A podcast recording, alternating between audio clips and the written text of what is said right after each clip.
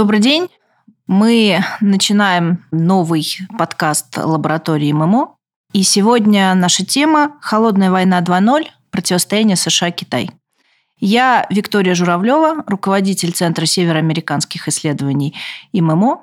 И со мной трое ведущих экспертов института, двое ведущих экспертов в военной сфере и один ведущий специалист по Китаю, по экономике и политике Китая.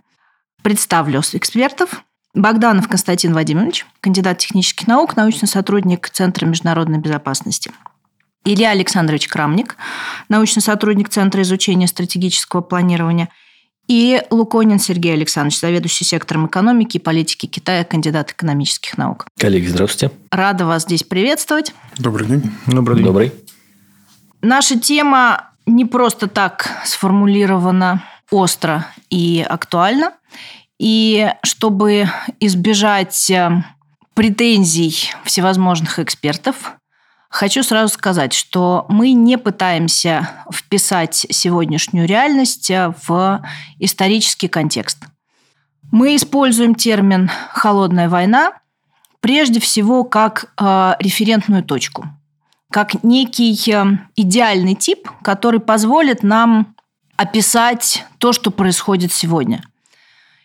На мой взгляд, и на взгляд на экспертов, которые сегодня со мной будут разговаривать, с которыми я буду сегодня разговаривать, американо-китайское противостояние можно назвать основным трендом на ближайшие десятилетия, основным вектором, вокруг которого будет складываться мировая политика, вокруг которого будет формироваться новый э, мировой порядок, который будет определять этот мировой порядок. И Именно поэтому мы считаем эту тему крайне острой и актуальной и предлагаем провести серию подкастов, в котором мы будем рассматривать разные аспекты этого противостояния.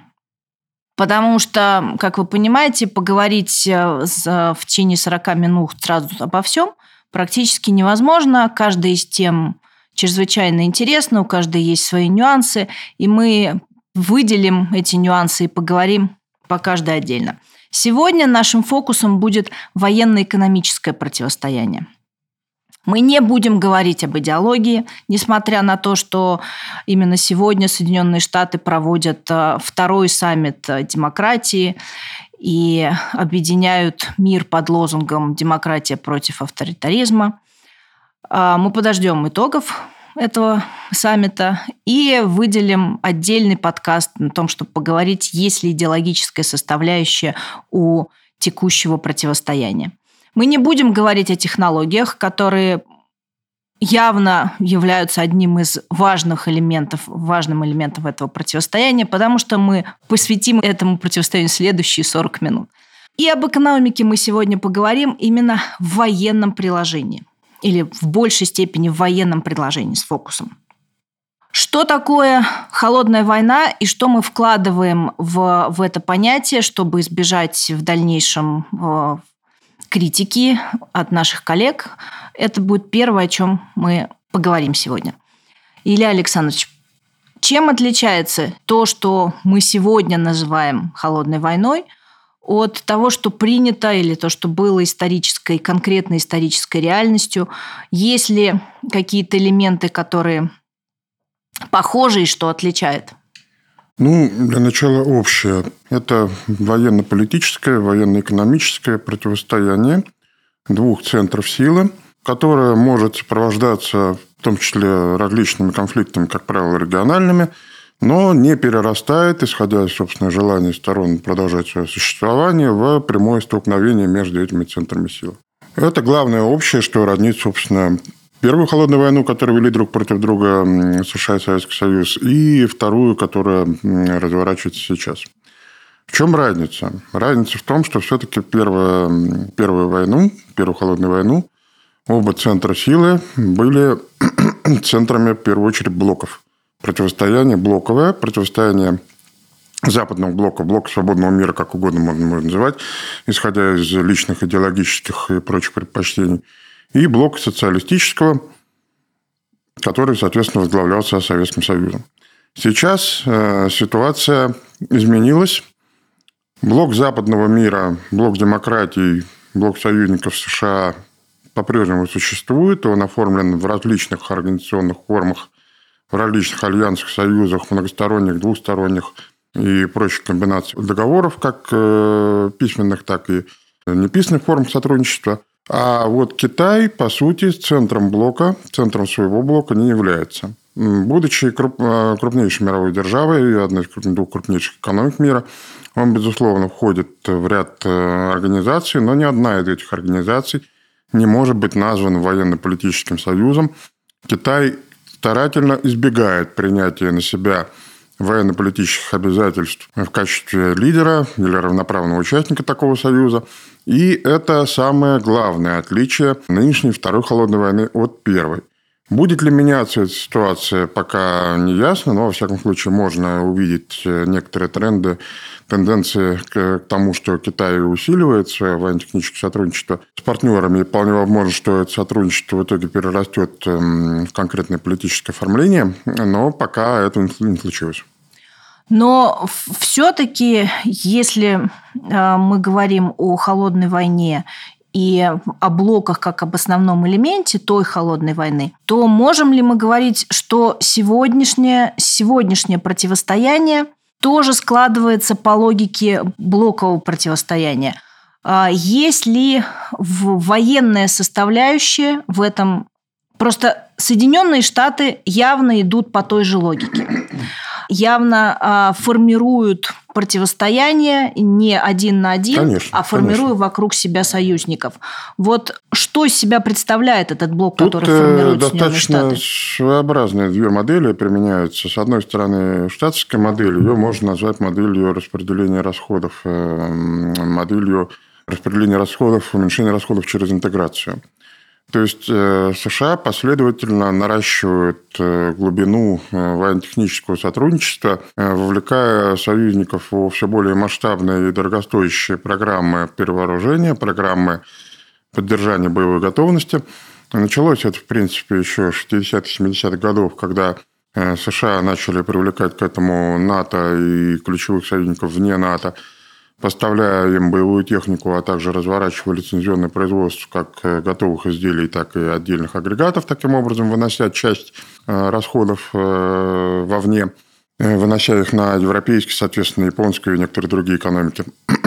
И сейчас продолжается, можно выделить просто некоторые программы, в частности, такую амбициозную и дорогостоящую, как истребитель F-35, Э, расходы, на которые Штаты старательно распределяют. Э, основную долю, конечно, все равно несут они сами, но и их союзники в виде э, Британии, в виде Италии, Японии, Израиля, некоторых других стран, до недавнего времени Турции, которая была до известных событий с покупкой у нас комплексов С-400 участником производственной программы F-35, она тоже участвовала в этом распределении.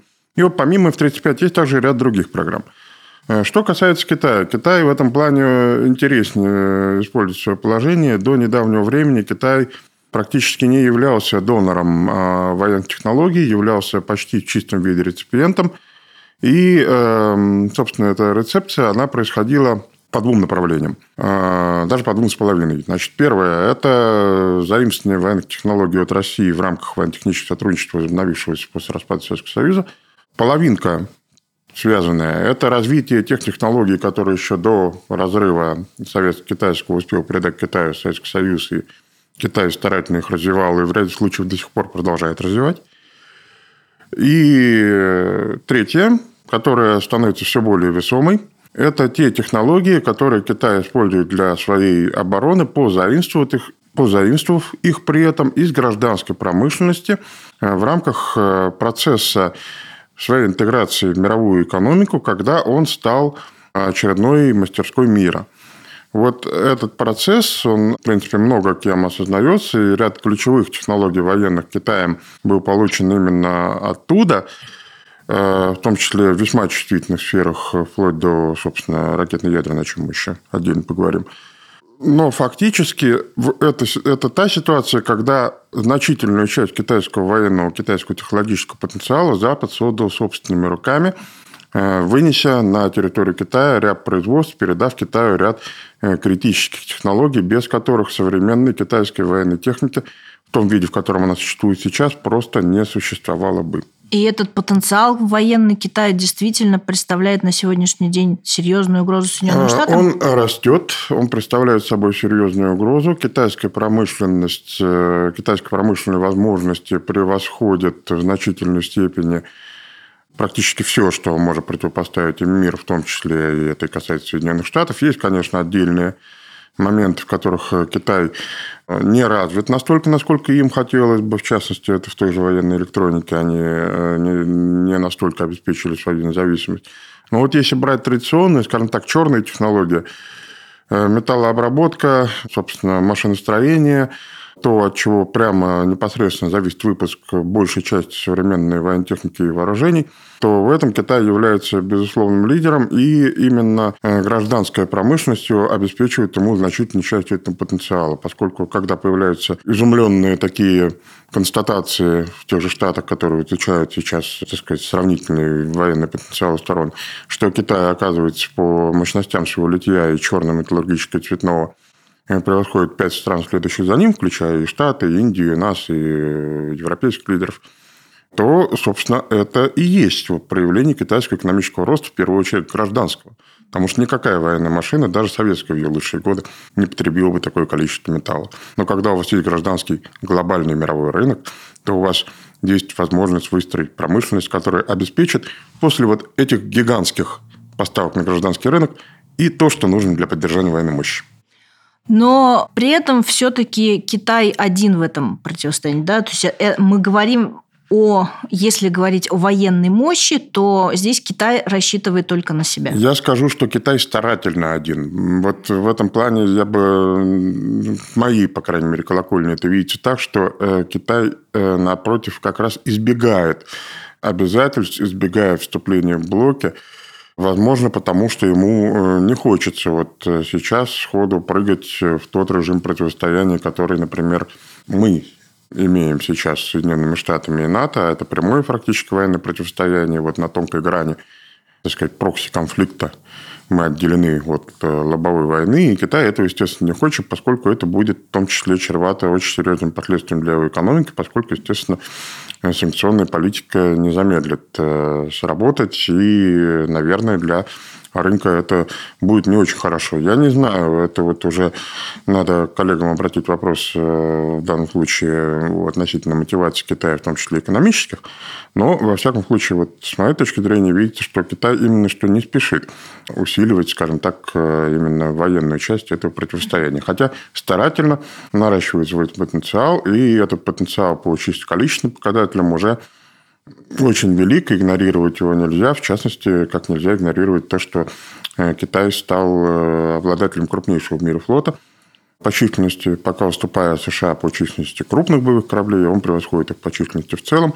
Причем, если Советский Союз тоже вот получил в свое время более крупный флот, чем американский, обладая все-таки более слабой экономикой, в том числе более слабой промышленностью, чем США, то Китай, повторюсь, является при промышленным лидером. Про экономику мы поговорим чуть позже. Я бы хотела все-таки с, с военной темой еще, еще немножко вас помочь, Илья Александрович. Угу. Вопрос, а что Соединенные Штаты могут противопоставить этой растущей военной мощи? Э, Штаты противопоставляют именно э, этому именно политическую технологию, технологию развития альянсов. То есть э, они, во-первых, конечно же, поддерживают и продолжают развивать НАТО, который получил значительный импульс дальнейшему существованию Э, на фоне конфликта на Украине.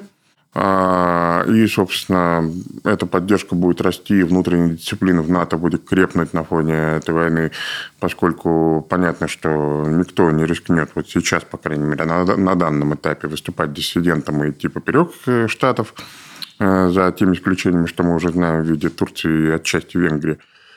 И это отчасти облегчает штатам задачу противостояния с Китаем, поскольку рост военных расходов Европы, он позволяет в перспективе увеличить, так сказать, э, долю Европы, в том числе и денежную, и физическую, в, именно в приложении усилий к сдерживанию России. Соответственно, штаты могут большую часть своих усилий, большую часть своего потенциала перевести на э, Дальний Восток, в Индо-Тихоокеанский регион, о чем они мечтают уже много лет. А, и там они тоже выстраивают э, конструкции политические, военно-политические. У них есть э, как отдельные договоры, э, собственно, оборонительные, ключевым из которых является договор с Японией, так и формирование, собственно, тоже блоковых конструкций, из которых вот можно, конечно, выделить недавно созданный АУКУС, ОКУС, который пока еще не до конца оформлен, и не имеет такого набора, так сказать, э, документов, э, которым руководствуется НАТО в своей повседневной деятельности. Но очевидно, что для США ОКУС – это опора, э, опора для действий вот в Индо-Тихоокеанском регионе, центральным звеном которого является Австралия, Точно так же, здесь как раз исторический контекст справедлив, точно так же, как Австралия была центральным звеном в годы войны на Тихом океане в 1941-1945 годах. Если бы Австралия тогда выпала, скажем, решив, что мы хотим поддерживать нейтралитет и не хотим ввязываться в эту войну великих держав, то войны на Тихом океане бы не было, поскольку без э, Австралии как опорной точки эту войну вести было, по сути, невозможно. И сейчас то же самое. Если Австралия вдруг по каким-то причинам выпадает, Э, это противостояние э, становится практически невозможным. Китай получает радикальные преимущества. Австралия как э, плацдарм, как база, как партнер для США важна критически. И не случайно к этому к этой конструкции присоединен еще и Лондон, учитывая, собственно, часть аббревиатуры UK в блоке ОКУС, собственно, как, так сказать, исходный формирователь государственности австралийской и тоже давний военно-стратегический партнер и, э, собственно, и Австралии, и США, в том числе и в этом регионе. Хорошо, тогда следующий в военной тематике, вот в холодной войне один из основных элементов было э, ядерный компонент. Что сейчас что он из себя представляет, ядерный компонент? Есть ли этот момент в, в, в новой складывающейся войне и противостоянии, которое, как мы видим, все-таки частично блоковое, да? то есть второй блок по-прежнему не, не, не складывается или, и, может быть, вообще не сложится, по крайней мере, в военном плане. Константин Владимирович.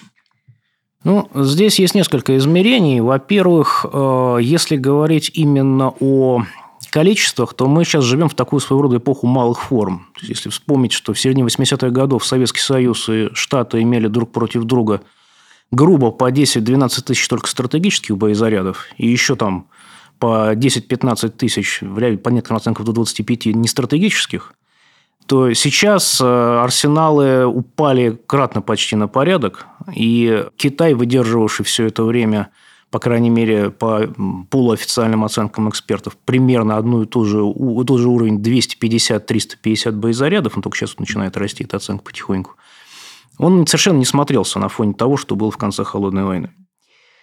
С другой стороны, когда мы говорим о ядерном сдерживании в отношении Америки, здесь нужно понимать один момент, который очень часто упускается. А сдерживание в отношении США строится по нескольким плоскостям, одна из которых – это сдерживание военного, военной атаки, в том числе ядерной атаки на американских союзников. Этот момент очень часто уходит из рассмотрения, потому что Китай, например, начал э, чисто формально доставать территорию США только с 1982 года, притом это были совершенно несовершенные ракеты. Если говорить именно о более-менее нормальных применимых средствах ответного удара, то это уже вторая половина 2000-х годов. При этом уже с 70-х годов Китай мог себе позволить в определенном смысле э, а, ставить под удар американские базы в Восточной и Юго-Восточной Азии бомбардировщиками, э, ракетами средней дальности, опирая на этом свою концепцию ядерного сдерживания в отношении Штатов. И региональный компонент в китайской, как ядерной, так и вот сейчас уже высокоточной неядерной ракетной программе, всегда был очень велик, и он на самом деле является центральным. То, что началось вот буквально последние два года, когда э, американские спутники вскрыли в Центральном Китае огромную программу строительства шахтных пусковых установок, предположительно шахтных пусковых установок межконтинентальных ракет, там до 320 штук их насчитали. Это, вот э, выражаясь языком известного анекдота, последнее китайское предупреждение. Шахты там строятся по принципу, вот если проблема будет усугубляться дальше, в них начнут появляться ракеты, которые уже добивают э, территорию США, и это уже будет ситуация военно-стратегического паритета того уровня, как Советский Союз и Штаты имели в 70-е годы. Ну, на других числах, конечно же.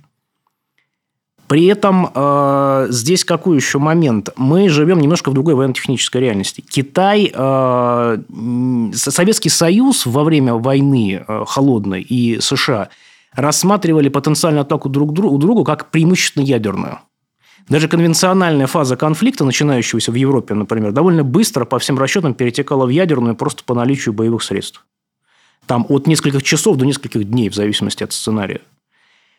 Здесь, например, вот если китайскую экспертизу почитать, они достаточно серьезно мыслят себя в категории, что они попробуют ли американцы устроить не ядерный разоружающий удар, потому что у нас мало а, элементов ядерной инфраструктуры, у американцев, наоборот, много неядерных высокоточных систем. И вот что мы будем делать?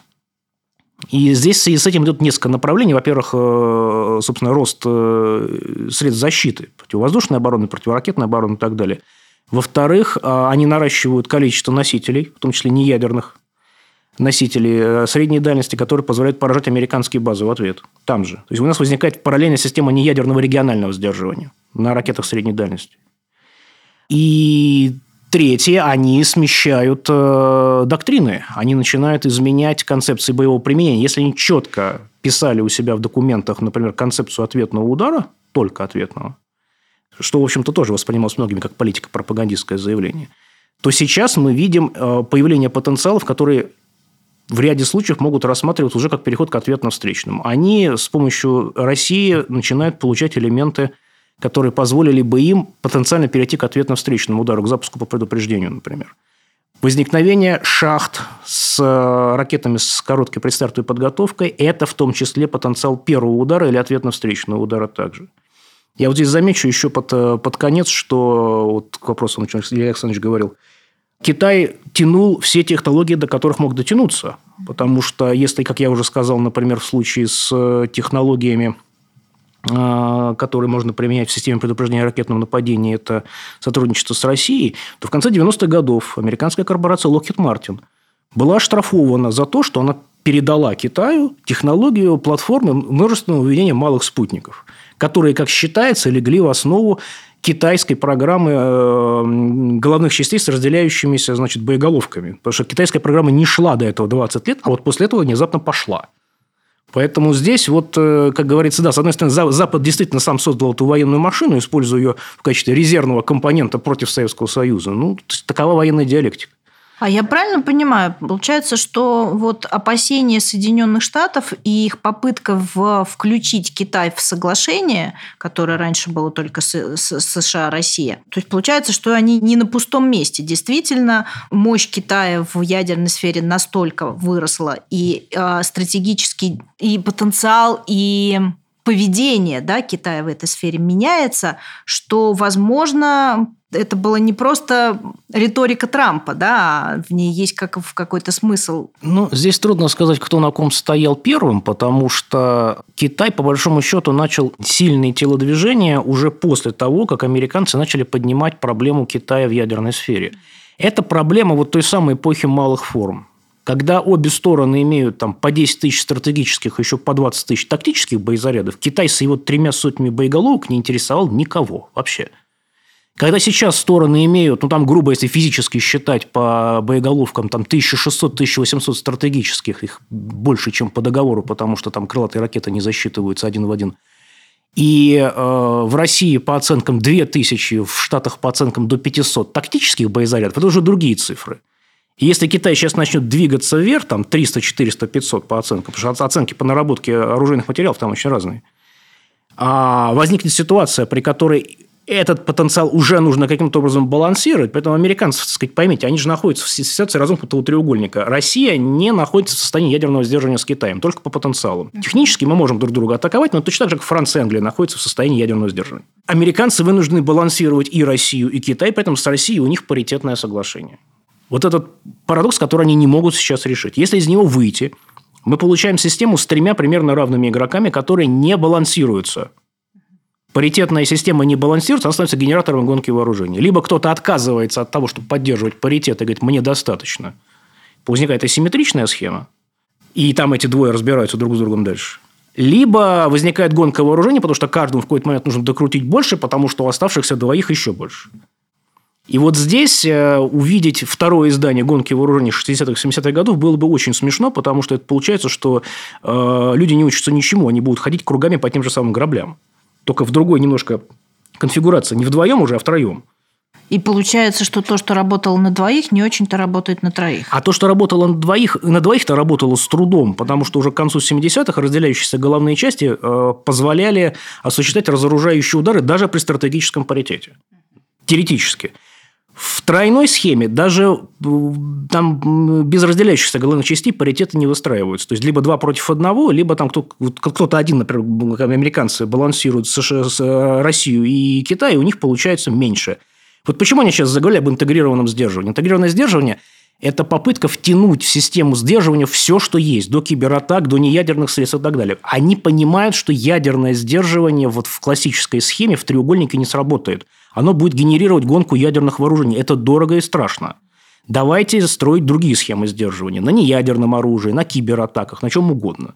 Они пока сами не понимают, как это работает, но возвращение в ядерную гонку – это полный тупик. А Китай вообще готов играть по каким-то общим правилам? Вот здесь большой вопрос, готов ли он играть по общим правилам или он готов их формулировать. Вот это вот один Еще момент. лучше. А, да, а второй момент состоит в том... Что тогда он готов предложить? Состоит в том, что э, есть ощущение, что Китай и его склонность к вот этому мультилатерализму, вот этим всем многосторонним инициативам, всем этим конвентам по разоружению и так далее, это элемент политики, пропагандистской политики. Вспомните, как Советский Союз вел себя в 50-е годы. Он на слово «контроль над вооружениями» поливался и шипел и говорил, что это империалистическая уловка, которая должна э, узаконить гонку вооружений. А мы выступаем за всеобщее равное ядерное разоружение, и тогда будет все хорошо. Как только Советский Союз к концу 60-х достиг паритета по межконтинентальным средствам доставки со Штатами, моментально выяснилось, что контроль над вооружениями – это средство разрядки. Я боюсь, что с Китаем будет то же самое. И мы увидим массу интересного, массу интересных перемен в китайской военной политике в отношении, в том числе, контроля над вооружениями. Но то не есть, сейчас. То есть, иначе говоря, на той стадии, на которой сегодня находится Китай в развитии своего вооружения, он не готов каким-то образом договариваться с другими двумя сторонами. Скорее, по-другому я сформулирую. Они очень долго шли к статусу сверхдержавы, потихонечку вытягивая на себя те или иные атрибуты этой сверхдержавы. Экономика, мировое влияние, мягкая сила, там, один пояс пояс, один путь, вот это все потихонечку. Тут у нас есть ядерное оружие. Они понимают, что им что-то не хватает. Вот они с, амери... с американцами как-то вот не получается. Вот в сверхдержаву, в сверхдержаву, плечо в плечо не получается. Значит, нужно обретать все статусы. Что нам еще надо? Военно-стратегический паритет. Ну, давайте сделаем военно-стратегический паритет со Штатами, посмотрим, что получится. Вот так они действуют. Скорее всего, это приведет к тому, что они действительно развернут полноценную систему ракетно-ядерного оружия, примерно соответствующую американской, не по технологическому уровню, но хотя бы по числам. После этого будут с ними разговаривать о чем-то. Например, о контроле над вооружениями в регионе Юго-Восточной Азии. Хорошо, спасибо. Но тогда в экономической сфере Китай может уже что-то предложить, если какая-то схема, по которой он готов играть? У меня после того, как Сергей я... Александрович, да. После того, как Давайте я послуш... с вами теперь После поговорим. того, как я послушал коллег о ядерном сдерживании и о боеголовках, у меня глаз задергался. Давайте лучше про экономику немного. Да, давайте, пока, пока не бахнуло. Да, да, да.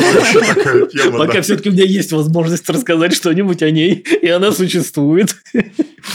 А, По поводу блоков. Ну, коллеги уже совершенно правильно заметили, что вот в военной сфере Китай не желает брать на себя, во-первых, ответственность, во-вторых, увеличивать риски, из-за которых может возникнуть конфликт с Соединенными Штатами Америки, в том числе из-за других стран. И, в-третьих, вообще-то за это надо платить. Если ты кого-то в свой блок привлекаешь, то будь любезен, кто девушку танцует, тот ее и ужинает. Точнее, наоборот, прошу прощения, кто ее ужинает, тот ее и танцует. Ну, по крайней Да. мере, обеспечивает безопасность. Да, обеспечивает безопасность. Ну, э, в общем, там нужны какие-то финансовые схемы взаимодействия. Понятно, что Китай сейчас усиленно от этого открещивается. э, В том числе и по российскому фактору он конфликта с Соединенными Штатами Америки не хочет. Здесь вопрос в другом. А как дальше Китай планирует осуществлять стратегическое соперничество с Соединенными Штатами Америки, потому что в одиночку очевидно, что со Штатами справиться ему будет невозможно. Вероятно, он рассчитывает на то, что вот исходя из его концепции, если будет все тихо, спокойно, не будет войн, то там примерно к 2050 году совокупная мощь Соединенных Штатов Америки все равно будет уменьшаться, а совокупная мощь э, Китая будет возрастать, где-то они там пересекутся и тихо, мирно поменяются Местами. Местами. Это программа максимум. Ну, а программы минимум мы станем такими же, как они. А, вот э, до недавнего времени Китай исходил вот из этого. Причем все стратегические цели Китая – это 2025 год, окончание 14 пятилетки и окончание одного и одной из частей научно-технического развития Китая сделан в Китае 2025, 2035 год – это создание среднезажиточного общества, и 2049 год – это приобретение статуса ну, там, сверхдержавы мировой, которая по социально-экономическим показателям будет соответствовать развитым капиталистическим державам. Все эти а, числа а, достижения а, этих целей было как раз выстроено исходя из того, что все будет тихо, мирно, не революционно – а, исключительно благодаря эволюции. Ну, вот. Но э, геополитическая ситуация резко изменилась, поэтому мне кажется, что Китай сейчас находится на распутье. Он до сих пор у меня ощущение, ну, если можно так сказать, он не понимает, что необходимо выстраивать, если уж не блок, то, по крайней мере, очень крепкую группу поддержки Китая. И, естественно, Россия является здесь лидером. А как он это будет делать, э, пока большой вопрос, потому что те площадки, которые сейчас существуют, например, там БРИКС, ШОС, один пояс, один путь, совмещение э, сопряжение одного пояса, одного пути с э, Евразийским экономическим союзом. Это площадки, где есть внутренние противоречия. БРИКС, по большому счету, сейчас это пока группа по интересам, которая, на мой взгляд, еще слабо связана экономическим базисом.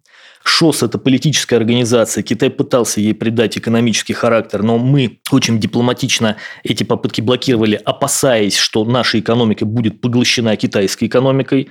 Расширение ШОС за счет противоборствующих стран, соперничающих, есть мнение, что это понижает э, эффективность этой организации, например, Китай-Индия или Индия-Пакистан, ну и так далее. А один пояс, один путь э, – это, в общем, такой зонтичный бренд, под которым можно осуществлять на китайские деньги любой проект и назвать его проектом в рамках одного пояса, одного пути. Поэтому я так полагаю, что Китай идет э, вынужденно все-таки предстал перед необходимостью выстраивания, по крайней мере, альтернативной финансовой системы, это вот там Азиатский банк инфраструктурных инвестиций, это увеличение доли юаня, это, естественно, один пояс, один путь, а, ну и так далее. Пока это получается медленно, а, не очень хорошо, но здесь очевидно почему, потому что в общем, Штаты с Европой до сих пор являются экономическими лидерами и соперничать с ними. Да, и плюс э, э, создать некую альтернативу той системе, которая уже существует, достаточно сложно. Но однако же Соединенные Штаты везде в своих документах Китай, в стратегических документах Китай называют основным вызовом, основной э, державой, конкурентом, который может во всех сферах представлять угрозу Э, угрозу Соединенным Штатам и во всех сферах занять место Соединенных Штатов. Вот экономически это действительно так. Уже сейчас Китай является ну, в общем, равноправной державой, которую, которую Соединенные Штаты не просто так опасаются? Ну, на мой взгляд, пока нет. Существуют разные точки зрения. А, некоторые экономисты оценивают валовый внутренний продукт по паритету покупательной способности. Но есть тоже претензии к этой методике, потому что там возникает вопрос, качеству производимого товара, там, когда оценивается на денежную единицу, что ты можешь купить в одной или в другой стране, юань не является свободно конвертируемой валютой. А, доля юаня в общем мировых резервах центральных банков очень незначительна. В основном вся торговля осуществляется в долларе. Да, его доля снижается, но это как бы, с каких показателей она снижается? Вот это очень, э, это очень большой масштаб. Поэтому пока, на мой взгляд, экономический Китай нет. А, он не может соперничать со Штатами, и именно поэтому он так ведет себя очень аккуратно, аккуратно. пытаясь не создать лишних проблем в отношениях со Штатами для того, чтобы реализовать свои текущие стратегические планы. Потому что Китаю для этого нужно уж, если уж не поддержка США, то, по крайней мере, не противодействие. А Штаты прекрасно понимают, что фактически они запрыгнули в последний вагон и использовали наверное, с точки зрения временного интервала, последнюю возможность Китай давить. Вот прошло бы еще бы лет, наверное, 7-10, я думаю, что это было бы уже, наверное, невозможно. У меня ощущение, что на самом деле вот начиная со стратегических документов, начиная с формулировок, Соединенные Штаты эту гонку навязывают. То есть они выбрали для себя как э, инструмент борьбы э, накручивание, выкручивание скорости, чтобы обогнать самим же. Есть такое? В чем тогда состоит... Я, я бы Александр, как раз согласился. Да, хотели к этому да, добавить? я бы как раз согласился. Я бы с этой точки зрения поддержал именно с точки зрения стратегического планирования Штатов. Очень характерна стратегия национальной безопасности 2015 года. Э, именно 15 почему? Потому что вот если мы посмотрим предыдущие, там, второй, шестой, десятый, там во всех них э, Китай и Россия ключевые партнеры в строительстве там, перспективного светлого угу. мира, там, бесконфликтного будущего.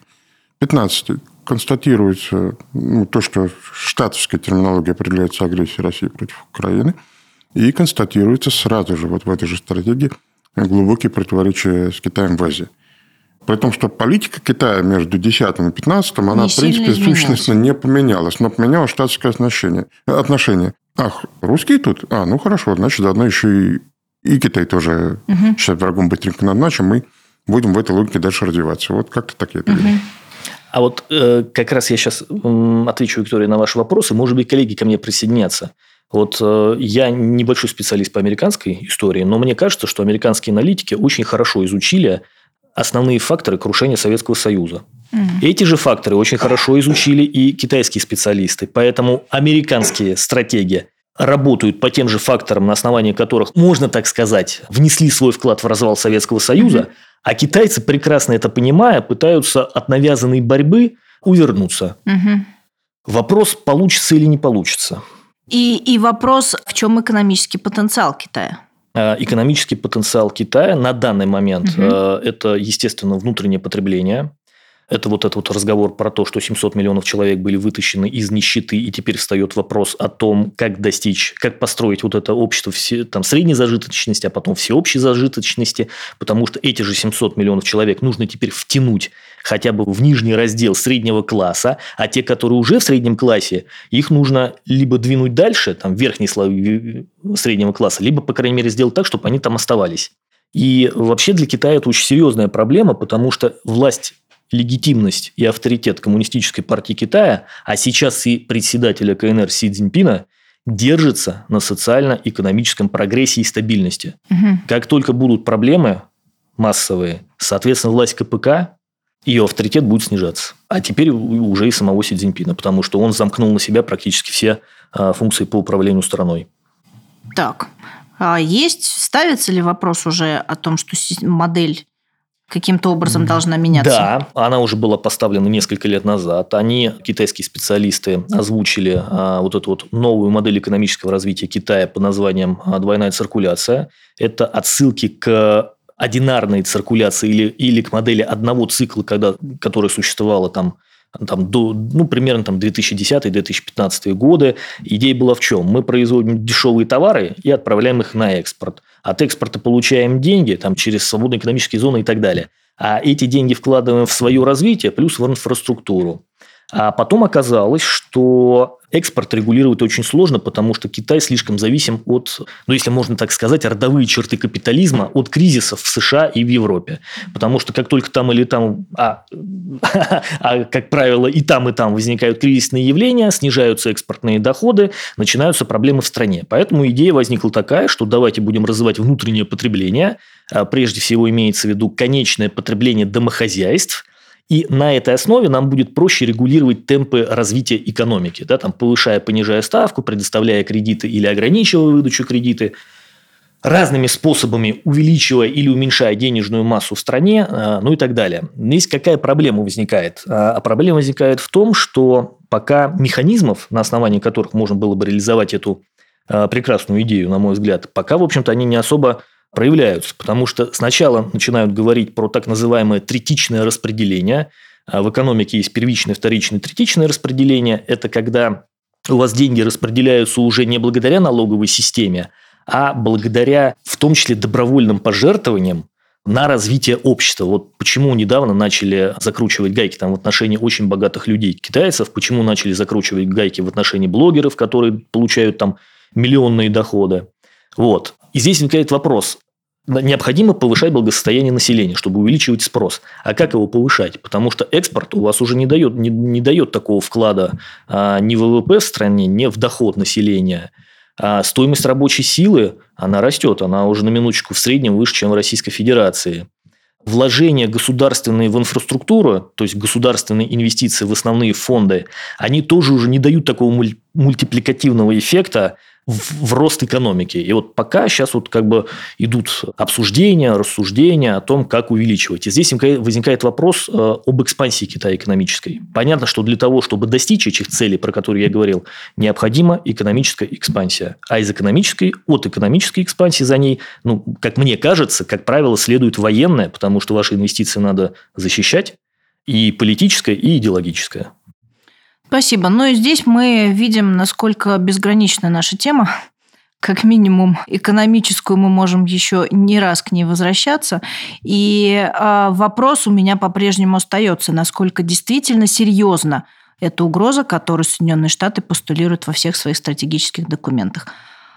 Действительно ли Китай является той самой угрозой, которая может изменить а, мировой порядок, построенный на американском лидерстве – и я думаю, что мы вернемся к этим вопросам в наших следующих сериях, наших следующих подкастах, где мы поговорим подробнее уже о технологиях, об идеях и о том, что составляет это противостояние. Всем спасибо. Спасибо, коллеги.